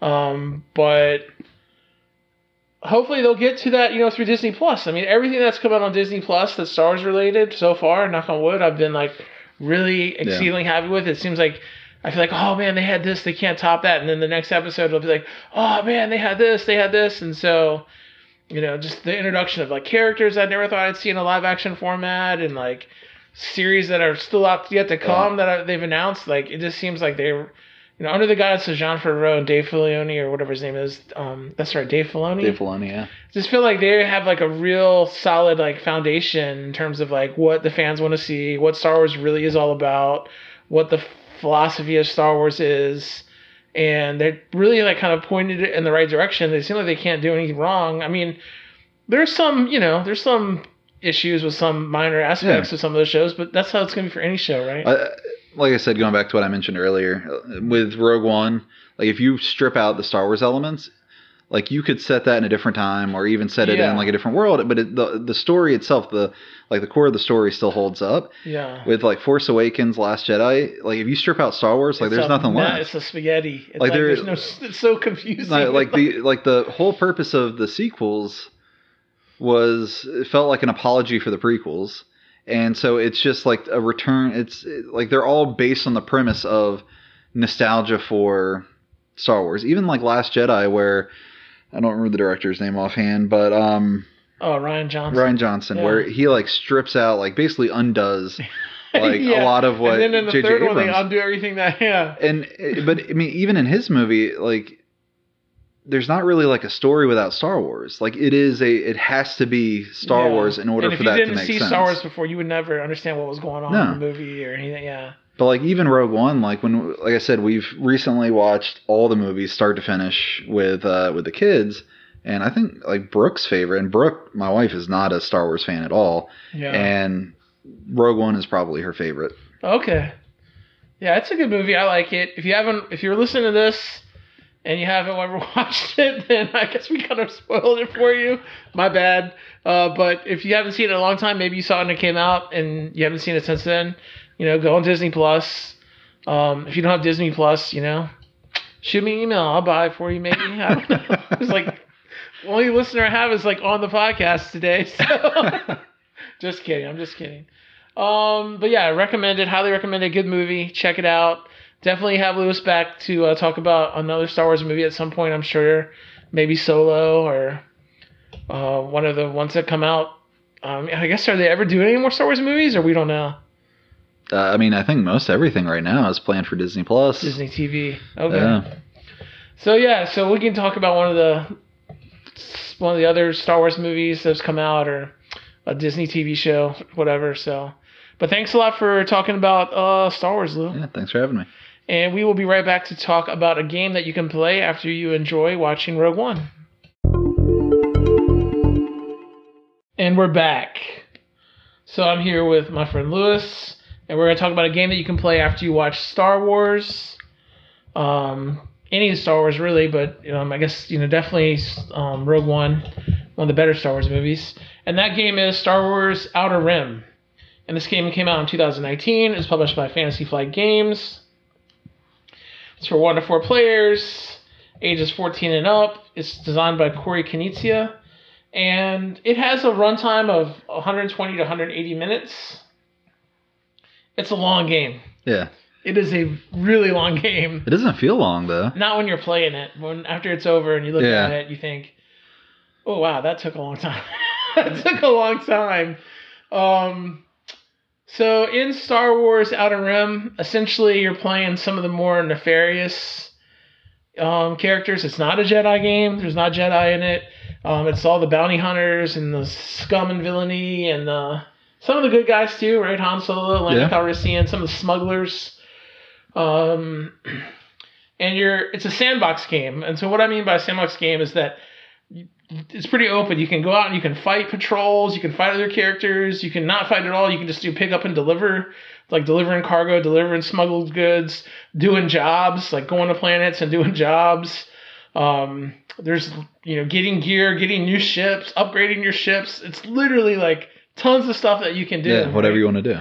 So what did you think about um, Star Wars Outer Rim as a game, board game? I mean, I loved it. I thought it was a lot of fun. I I loved it. I think uh like it- I think it took us about what did we say? It was like two and a half hours. Two player, two and a half hours. Yeah. Yeah. we played a short game. We played to um, eight fame points instead of the normal ten. I think if we were to go back and run it back again, um, I mean, because we played it at night, like we could only really get get in one play. But I think if we were to go back and play it again, like the when we first started out, once we finally got it all set up, so it was probably two hours with setup, um, or after setup. Yeah. But once we had it set up, like those first couple turns, just trying to figure things out, like took a little while. But right at the end of the game, like we were doing turns in like two to three minutes at the most. Like Yeah. it was it was going by at a, a pretty quick clip.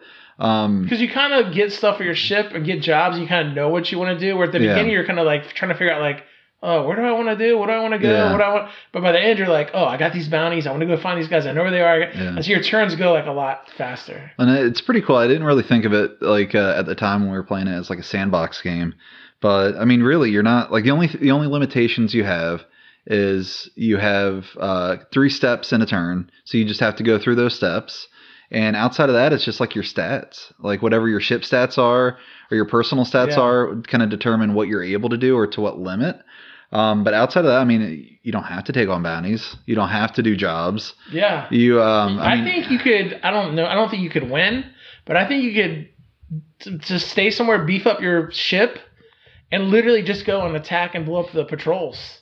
possibly Because yeah. you get fame points from that. yeah. Until they get to the highest level, you can't do that. So the fourth level, we didn't get to the fourth level, but the fourth level, they're in there. You can't. They can't be defeated. Yeah. Um, so I guess you couldn't just keep doing that over and over and over again. But you could do that way more than we did. I was just trying to like avoiding the patrols, but Yeah. really you could like beef up your ship and just like seek, seek Yeah. out the patrols and blow them up to get points and stuff. Yeah. I was just trying to kind of stay away from them. Well, I think the, I mean, and the way it looks on the table, I mean, it's like with any fantasy flight game like this, like there's just a ton of components, like a bunch of stuff out on the table, which is fine. But like the the look of the map is really cool. Like you're flying around like the system, like the the outer rim, and All the planets are planets you've seen in Star Wars movies, Yeah. planets you've heard of, right? And so you're visiting places you know, you're running into characters you know, you're especially for a Star Wars fan, like the theme is like dripping off this game. Like it's incredibly thematic. Like one of the things we were talking about is when we were playing it is like right at the beginning, like the Millennium Falcon was out as an option to buy and the DL44 like Han's Blaster was out to buy. And so of course like the first thing I want to do is like I'm playing Han Solo, so I just want to get those two things. I don't care about anything else yeah. like and and then the rest of the game I was like running around looking for Chewie and could never find him. yeah. But and I was playing Bossk, and so the main thing I wanted to do was to get um Bossk's ship, which if you don't know is called the Houndstooth. Um, I think it's YLV six six six freighter Yeah. or something like that. Um, but the name of the ship is Houndstooth, and so I was just like cycling through the ships trying to find the Houndstooth and then get enough money to get it. Um, so yeah, we definitely went a more thematic route. I think like like and my character, I was really focused on bounties which you know I do. You know, I have watched videos where people talked about how in a two-player game the bounties are harder like means to win because there's less people turning over the contacts, which I did kind of see that. It kind of felt like um they weren't as easy to complete bounties as it was to complete Sure. jobs. Now bounties give you more money and give you more fame points to jobs, so they should be harder. But it was almost like, man, I finally found Chewbacca. Yeah. I finally captured him. Now I got to fly all the way across the galaxy, and like so, like you ended the game before I could get to drop him off. Uh, but you were so far ahead of that point in time, it didn't matter anyway. well, but- I think if we were playing a longer game, so I got to a point where like over the course of like so we played for 2 hours and I felt Yeah. like there was like a period of 30 minutes where I like jumped into the lead and then I kind of stalled for a little bit yeah, And I think if we had played the longer game, like your your setup, you finally upgraded your ship. You started getting like add-ons and crew that I think had like a lot of good synergy with like your abilities and had good synergy with each other that you probably could have gotten to a point where you could have been completing bounties a lot more quickly, but yeah, I think the problem is like getting to that point. took a while. It it took a while to build the engine. Now you got the engine, the game's over. And so yeah, and I would. So spoiler alert, I would definitely love to play it again sometime, and I definitely would like to play it at the ten fame, which is like the standard length of the game. yeah. Um, because I do think it'll take a little while longer. I'm not, I don't know if I'd necessarily go for the bounty strategy again, although it's really fun when you're like playing as Bossk and you have Greedo in your crew and you have thermal detonators and like, you know, and you have a jetpack Yeah. and you can like fly around the galaxy and like, you know, capture like Han Solo and like. Um, so I agree with you in that the game is driven with theme. It, it literally might be the most thematic game I've ever played. You feel like you're playing Yeah. Star Wars. You feel like you're in Star Wars. Yeah. Like you, I don't. Every character that you play feels like that character. It's crazy. Like your Han's ability is add plus two movement to all any ship that you get. Yeah. And so that makes sense because like he's the fastest. Yeah. Well, and then even even to the point where Uh, so so in the game, there's like stack stacks of cards. So one of the steps in your turn is a marketplace action. Right. So you can buy cards from the the table. So there's always going to be like a, a couple job cards out there. There's going to be cargo cards that Cargo, you can yeah. that you can deliver. Um, there could be like illicit cargo where it's or illegal cargo. Yeah. Um, there's gonna be ships you can buy, and um, and I think there's like what the like the legendary or whatever that deck yeah, is, where there's it's mods too in the cargo Mods slot, and gear. right, for your gear and gear for your personal character because you can do ship to ship combat and you can also do person to person combat. And then the last one we didn't mess with it too much, but like it's like expensive luxury items. luxury stuff, yeah. Um, so they give you a lot of stuff if you like get it and complete it or whatever. and like of course like when the job Kessel run comes out, it's like again playing as Han? Solo. It's like oh I got to do that, and like so it like I spent probably like three or four turns like building up to it, right. and and then I think when uh, when I finally did it the first time, like I failed it, and so Yeah. I had to like build back up, clear off all my damage, um, and and do it again. But yeah, I mean, it the game can be as thematic as you want, and you can like try to play out like those characters based on the lore, the history as much as you want it to, or Right. or not at all. I mean, yeah. um, But if you're a Star Wars fan, this is like a no-brainer game to try. oh, absolutely, and buy. Like, it's it's really fun. yeah, like it's really fun.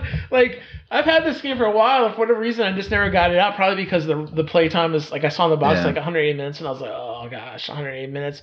Our game night is always on Tuesday night, and you know it's just hard. You start at eight, you don't want to like be there at somebody's house till midnight, and gotta get up and go to work the next morning, right? yeah, Um, but I tell you, man, since we played it, I have wanted to. I have nothing but wanted to play it again. yeah, same. I'm like, I just want to play it again. I want to get three players or four players and like just block out an afternoon or you know or play like on a Friday night or a Saturday night where it doesn't matter so much and like just really play it and you know it takes as long as it takes Yeah. because it's really fun man it's it's the fact that you can just do whatever you want it's, and there's different paths to victory and Yep. like it's a race because you're trying to get there you know that that fame marker first And I like that. I have no complaints about it I like that there's not that much. Like there's not a lot of player interaction. I mean, there's really no player interaction. There's a little bit if like some of the cards were like do this to the whoever has the most fame. Yeah. There's some like catch up mechanics. It didn't really I felt like you got a couple of those cards a couple times, but you were already in the lead, so they Yeah. didn't like fire. But I think in a game with like four players or something, or three, it maybe would fire a little bit more. But there Yeah. not very much messing with each other cards, but you can literally go and fight the other person though Yeah. too, you know, which we didn't do, but like if I have a bounty and that if I have a, a bounty for Maz Kanata and Maz Kanata's on your ship, I can literally go and like capture her off your Yeah. ship, right?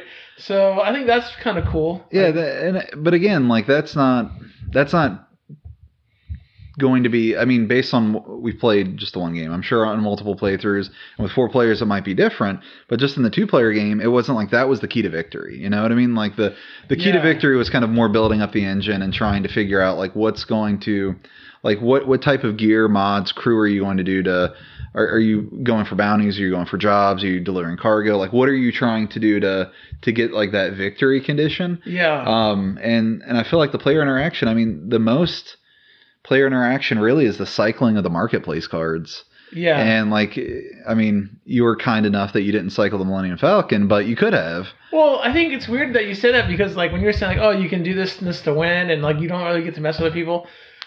I didn't even really care about winning very much, which is really weird because I don't usually, you know, usually we play games I try to win, Yeah. right? But in this game, like when you were playing Han and the Millennium Falcon came up on the ship deck, I was like, oh, like I'm that'd be cool. Like if he gets yeah, a Millennium Falcon, Yeah. that would be cool. Like it didn't yeah, to me it was more about like telling the story and like building the you know the story i mean i was still trying to win it wasn't like i was like doing stuff to hurt myself or anything but like i didn't i wasn't like trying to go after you because i was like oh wow if he gets the millennium falcon and he has han and he goes on the kessel run that would be cool like let's see what that does um but at the same time like i didn't want you to get chewbacca like i went and got chewbacca Yeah. before you could get chewbacca right um just because that would have made you even like more or because you, could get chewbacca for free or something I would have, and I would have been able to upgrade my ship. Yeah, yeah. So that's cool too. Is you can you have like personal goals that you get to upgrade, and then you have ship goals, and then when certain things happen, your person can upgrade, your ship Yep. can upgrade, it gives you better stats, which is always cool. Um, a little bit like an RPG type thing going on there, where you get like upgrade. There's cards that have secrets, which we didn't like mess around we really ran into too many. Uh, So when I was going to all those nav points, a lot of those cards had secrets on them, but it was always like if they're at a, if you're at this nav point in the patrol, Uh, then there's this secret at the bottom. And I was always there without the patrols, so this was really like avoiding the patrols for whatever reason. Um. So, but there's like other, un- well, I guess what I'm saying is there's other unexplored elements that even though we played for two over two hours, there's like other parts of the game that we didn't Yeah. barely touch on because like I said, I was I was just really focused on like I'm gonna gear up my guy as most as I can. That way, when I have to fight people, I can like have a good shot of winning. So I Yeah. got gear for that. And then I was like, I just want to get bounties. I just want to get bounties. And then when you can upgrade your ship, it's like a big difference between the starter ship and like your upgrade ship. Oh yeah. Because you have so many more crew slots, you have so many Yeah. more cargo slots, and then once you start putting car- um, crew down they have like other keywords besides the one you started with, you really opens up those jobs. You can like really Yeah. start, like you said, your engine really starts to go. You know. Yeah, and I, the as far as as far as like the upgrades are concerned, like because you can keep buying, overriding things, like you can even pivot, right? So like if you're trying to go for the bounty strategy, maybe you have people that have like uh, things that add to your um, to your uh, ground combat level. So when you fight people, you're able to capture them a lot more easier.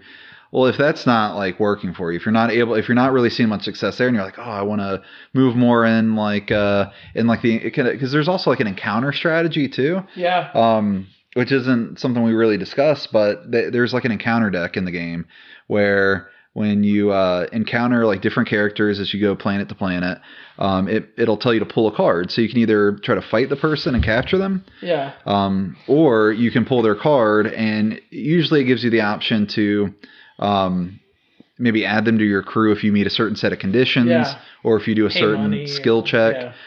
Um, but uh, but there's also um, cards that you can buy. Um, like job cards that will give you encounter cards as well, and so that's where I got like the Kessel run. So with the Kessel run, um, you know, it, it was a job I had to complete. I had to get to Kessel, and then once I was there, I would you know activate like the encounter um, as part of as part of the turn. And you pull the encounter card, and that's where it gets into more like the story elements. It's like Mhm. it's like you sneak a sneak down on planet. You uh, identify, you know, a shipment of spice. You and so it's like going through these like stages of whatever the job is, and at each point, like you're doing skill checks, like a role playing game. Right, like a role playing game, yeah. And And you can mitigate your dice rolls with Yeah. abilities, the characters' abilities, and like their keywords and stuff. It was kind of cool. and it reminds me a lot of like the like all the Red Raven games where um where you have like these like story cards or a, a story book Yeah, where it's like uh, it's like if you want to go here, go to page 26, and you go to page 26 and you read like the encounter or read the story elements, and usually there there's some kind of a skill check or um, or challenge that you have to complete, and uh, and so that that was pretty cool. It al- also added to like again the theme of the game. right. I think that um, there's a good amount of characters in the game too, from all different like things of Star Wars. There's Hondo Ohnaka. There's Yeah. characters from the Force Awakens. There's like Maz Kanata. There's like stuff from the original series like Greedo. Um, uh, what was that guy's I'm, tr- I'm just trying to think of it now too. And I just that I got and we're like, who the hell is this guy? I remember him from Star Wars Destiny. It's like Bo Bo Shek. Shek, yeah. He's like in the background of the, of the movies. yeah. And there's like uh, you know, Chewbacca, um, Black Krrsantan, is that his name? Black Krrsantan, yeah. Yeah, he was in there. That was kind of cool to see him in there. So there's like a wide array of characters that I thought was Yeah. pretty cool. Um, and then what do you think about the art and the components? I mean, I thought the I thought the art was great. Um, I mean, we were joking because we played a lot of Fantasy Flight Star Wars stuff. They reuse art and like everything. Role so playing games, every card game. like role playing games, Imperial Assault, Yeah. which that's another game that we played a lot of was Imperial Assault, and I I really like that game. But like even in that, like I I mean, it, it's story driven, but it's still something about it. Like this feels more thematic.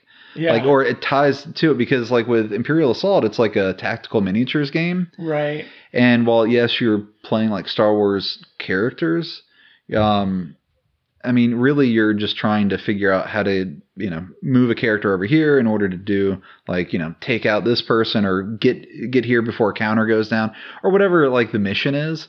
And so it feels like, I mean, you It's could, more on tracks. yeah, Whereas this is because it's so open sandboxy, you can play it in a way in which you get as much theme as you care about getting. Well, Imperial Assault, it's like any other mini, like tactical miniatures game. You can lift the theme off and put something else on top of it, and it's the same game. And I feel like with this, like I'm sure you could probably do some other type of sci-fi theme to it, but I mean, what you're doing, you're collecting these ships, and especially as a Star Wars fan, like you're gonna know all the ships. Even if you played like the Star Wars video games, like Star Wars Battlefront, like you're gonna know all the yeah, ships. you're gonna know the ships. You're gonna know Especially the if you ever played X-wing, which is another Fantasy Flight, you know, tabletop miniatures game. yeah, It's all the same ships from that. All Yeah. the cool ships from the movie. You know, Slave One, which I guess is they renamed it Boba Fett's ship, and a lot of new toys and stuff. Yeah. But Slave One, Houndstooth, Millennium Falcon. I don't even know what else is in there. Like Prince Xizor, I think, is in the game. I don't think it's it's it's another character that's like the same alien race. Oh, gotcha. Um, but I like the art. I like the components. I mean, it's just cardboard components. Like you said, it's Yeah. a bunch of fancy flight components. But here's the thing about the game that I can't overemphasize enough. One, it's not fiddly. There's no aspect of the game that feels like fiddly to me. No? And two, on your turn, it's super simple what you do at the end of the day. Like there's weird edge cases maybe. There's like two rule books, which seems unnecessary to me. The one, you know, we the reference we didn't really touch. Yeah. Um but you know, you can move, you can stay where you are. You can like go to the market, you can buy cards, or you can like, you know, uh, you know, whatever the other things are, deliver or whatever, Yeah. right? And then like there's a take an encounter from a contact near you or take an encounter from the planet. It's not like once you start doing it, like you said, our turns are like flying by, Yeah, especially when you know what you want to do, you Yeah. know? So the simplicity of it was neat, was neat, you know. Um, I do feel like when you're at like if we're playing in the eight and you're at like six fame and I'm at like two, it does feel like oh, I can't catch up. There's not Yeah. like a way for me to like really catch up. Um, but you know, like I said, I wasn't really worried about winning as much as I was about like, oh, I'm gonna try to get these like bounties. Yeah. You know, so Well, and we're, we were figuring the game out too. I mean, I think by the end of it, we we had it down pretty solid, and like the like you said, you had you were playing Bossk, you had crew members that all synergized like with yeah, different abilities. hunters, yeah. Where like you weren't you weren't failing at any of your like attacks. Like when you were doing any like you were succeeding every time. It's just it was taking you longer to Yeah. get there. Um, but I also got like my upgraded ship before you did, and so I think that gave me a huge boost because um, like with the Millennium Falcon, I could move around the map quick, and then with Han Solo's ability, I can move around even quicker. So like I could you could fly, man. move quick, and Yeah. so it just I think I think you got to get the ship out there first. But one thing I really liked about it too, that um that I I think I got beat up a lot on. I don't think you really had any any negative consequences. Was the uh, the patrols? Yeah, So like they're on like AI. Like uh, Yeah. think of it as a computer AI that they fly around the board and they can like mess with you. So you have like the four different factions. You have the Hutts, uh, the Syndicate, Rebels, and Empire, and they have uh, patrol tokens. They each have one that'll fly around the map. And based on the jobs that you do, based on cargo that you deliver, based on encounters that happen, Mhm. um, you can either gain or lose reputation. And for me, like I lost reputation with the Syndicate, and I kept running into the Syndicate patrol like over and over and which was fine because I could like I think I won like two of the three fights, um, but still it like slowed me down. You know what I mean? Like, it throws a monkey wrench in your plan. it does, but it's again like super thematic. You know, it's like uh, it's gaining reputation or or gaining like infamy with like those different Yeah. different factions, and based on that, you know, it also affects encounters because when we would pull some of those encounter cards, um, if it was like a, a syndicate, um, like a syndicate character, it may say if you have negative syndicate, you got to fight this guy. And so I think uh, I I don't remember which character it was, but I remember I pulled a syndicate card. I had negative syndicate reputation, and I had no choice. I had to fight him. I think like with Dengar, didn't you have to fight him too, no matter what? Yeah. Like you just had to fight him no matter Yeah. what. Yeah, that was kind of cool. I thought. I'm glad to see Dengar was in there. I'm, you know, I'm, I have a sucker for like IG88 and Bossk and Zuckuss and 4-LOM and Boba Fett and Dengar, like the bounty hunters that you see in Empire. Any game that has those in them, like they instantly get my money. But I really look forward to the sequel. One of the things that people have said a lot about is a complaint of the game is that like, yeah, it's fun, it's great, but there's not enough content in the box to have like sustained replayability because you start to see the same cards after like a few plays. Um, so it's a game that's in desperate need of like an expansion to add more cards, add more characters, Yeah. add more ships. Just give us more of it, and it would be really fun. I don't know exactly how they would balance that because you'd have to like consider like what you you know have out there, right? But yeah. it feels like it's a game because the encounter cards go from like 1 to 92 but there's a huge chunk in the middle that's not there so it's almost like a game that maybe they built with like an uh, the expansion already in the play and Yeah. they like took it out to sell as an expansion maybe or something i don't know um, i know it's advertised and it um, you know in the solo movie it like bugs me i can't remember her name like the the the rig- the bad guy that's like messing with their train stuff all the time she was in destiny too Uh, like a- Captain Phasma. no, it's like a Metroid character. Like she takes off her armor, and you find out it's like a young girl, like a, a younger uh, lady. Um, Hmm. She's in anyway. She's in it. She's in the solo. She's Yeah. in the game. The next expansion. I remember seeing her because she was a cool character in Destiny. I just can't remember her name right now. Um, she was like the one that led the gang of people that were like messing with Woody Harrelson's crew at the beginning. Oh, you're talking about Solo. Um, Yeah, in Solo. Uh, Enfys Nest. yeah, yeah, yeah. I was thinking. She she's in Force there. I don't know who else they've announced. I just remember seeing her on the box art for the new game. yeah. Um, so that'd be cool. They're pulling characters from like Solo. It seems like they're maintaining the, you know, just pulling from like all of Star Wars, not Yeah. just sticking with like one time frame or whatever. So that's kind of neat. I think that's you know more characters the better. Um, but overall for me, like on a one to five, it's probably a five. I mean, it's really fun. I love Star Wars, so of course that helps. Maybe if I didn't love Star Wars or I didn't care Yeah. about Star Wars, it wouldn't be, you know. But it, that's a double edged sword, right? Because like with the love of an IP, you got to come out with a product that like kind of shows like a grasp of that and like some reverence towards that. Yeah. And if not, it can go south. You know, just because it's Star Wars doesn't mean I'm going to love it. There's other Star Wars games I don't like that don't handle it very well, or they're just not good games. But this game, you know, it's a good game, and because of Star Wars, it just pushes it Yeah. to like a five for me. What about you on a one to five scale? I mean, I, I agree. I think probably it ranks high up there. It's. It, I, I want to play it a few more times before I give it like an official like judgment, but I mean Sure, it's it's probably like high up there. I mean, I, I would have said like before Imperial Assault might have been like my favorite Star Wars like board game. Mm-hmm. Um, I mean, I, I love Destiny, but I don't really consider Yeah, that like, like a a- board game. TCG. Um, but I would say this probably beats that just because like I feel like it's it's a bit more like self-contained and like really you can do whatever you want and you still have some of those story elements. But I think that uh, I think yeah, uh, part of it is probably because I'm you know a, a huge nerd for Star Wars. If I wasn't, uh, you know, I'd flip over Dengar and I'd be like, "Who's this guy with a head wound? yeah. like, why has he got bandages all over his but head?" because you know those characters, it make you like him more. But because I know who it is, it's like, oh, it's Dengar. I need him on my crew, you know? And it, it's, don't know. That'd be weird to have Dengar and Han's crew. They're like mortal enemies. yeah. But I think it's it, it definitely, aside from just the Star Wars elements, um, it's still like fun. It's it's very simplistic, but at the same time, like there's a lot going on, and um, and I think you could probably place over like a different like sci-fi theme, and it still would work. But I think within the IP, like it feels very thematic with the way they have it set up, especially with the ships. And once you get the upgraded ship, I think that's where the game really opens up. Yeah, you can do a lot more. You can like fly around the board a lot more and Yeah. do a lot more combat and stuff. Cool. Well, anything else you want to say about Star Wars Outer Rim? It gets a fun factor five rating from me. If you like Star Wars at all, it's a no brainer. Go buy it. Go play it.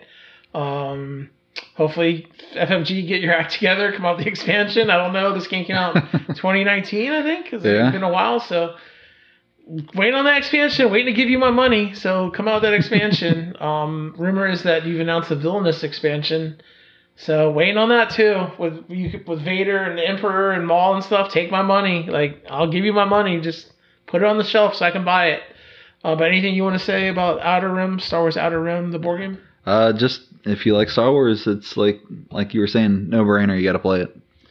Cool. Well, thanks, Lou, for being on this special Star Wars themed episode of Board Game Cinema. Definitely had to have you back on to another episode, talk about Star Wars or any other movie or game. Um, and to listeners out there, may the Force be with you. All right, we're out. Bye. Bye.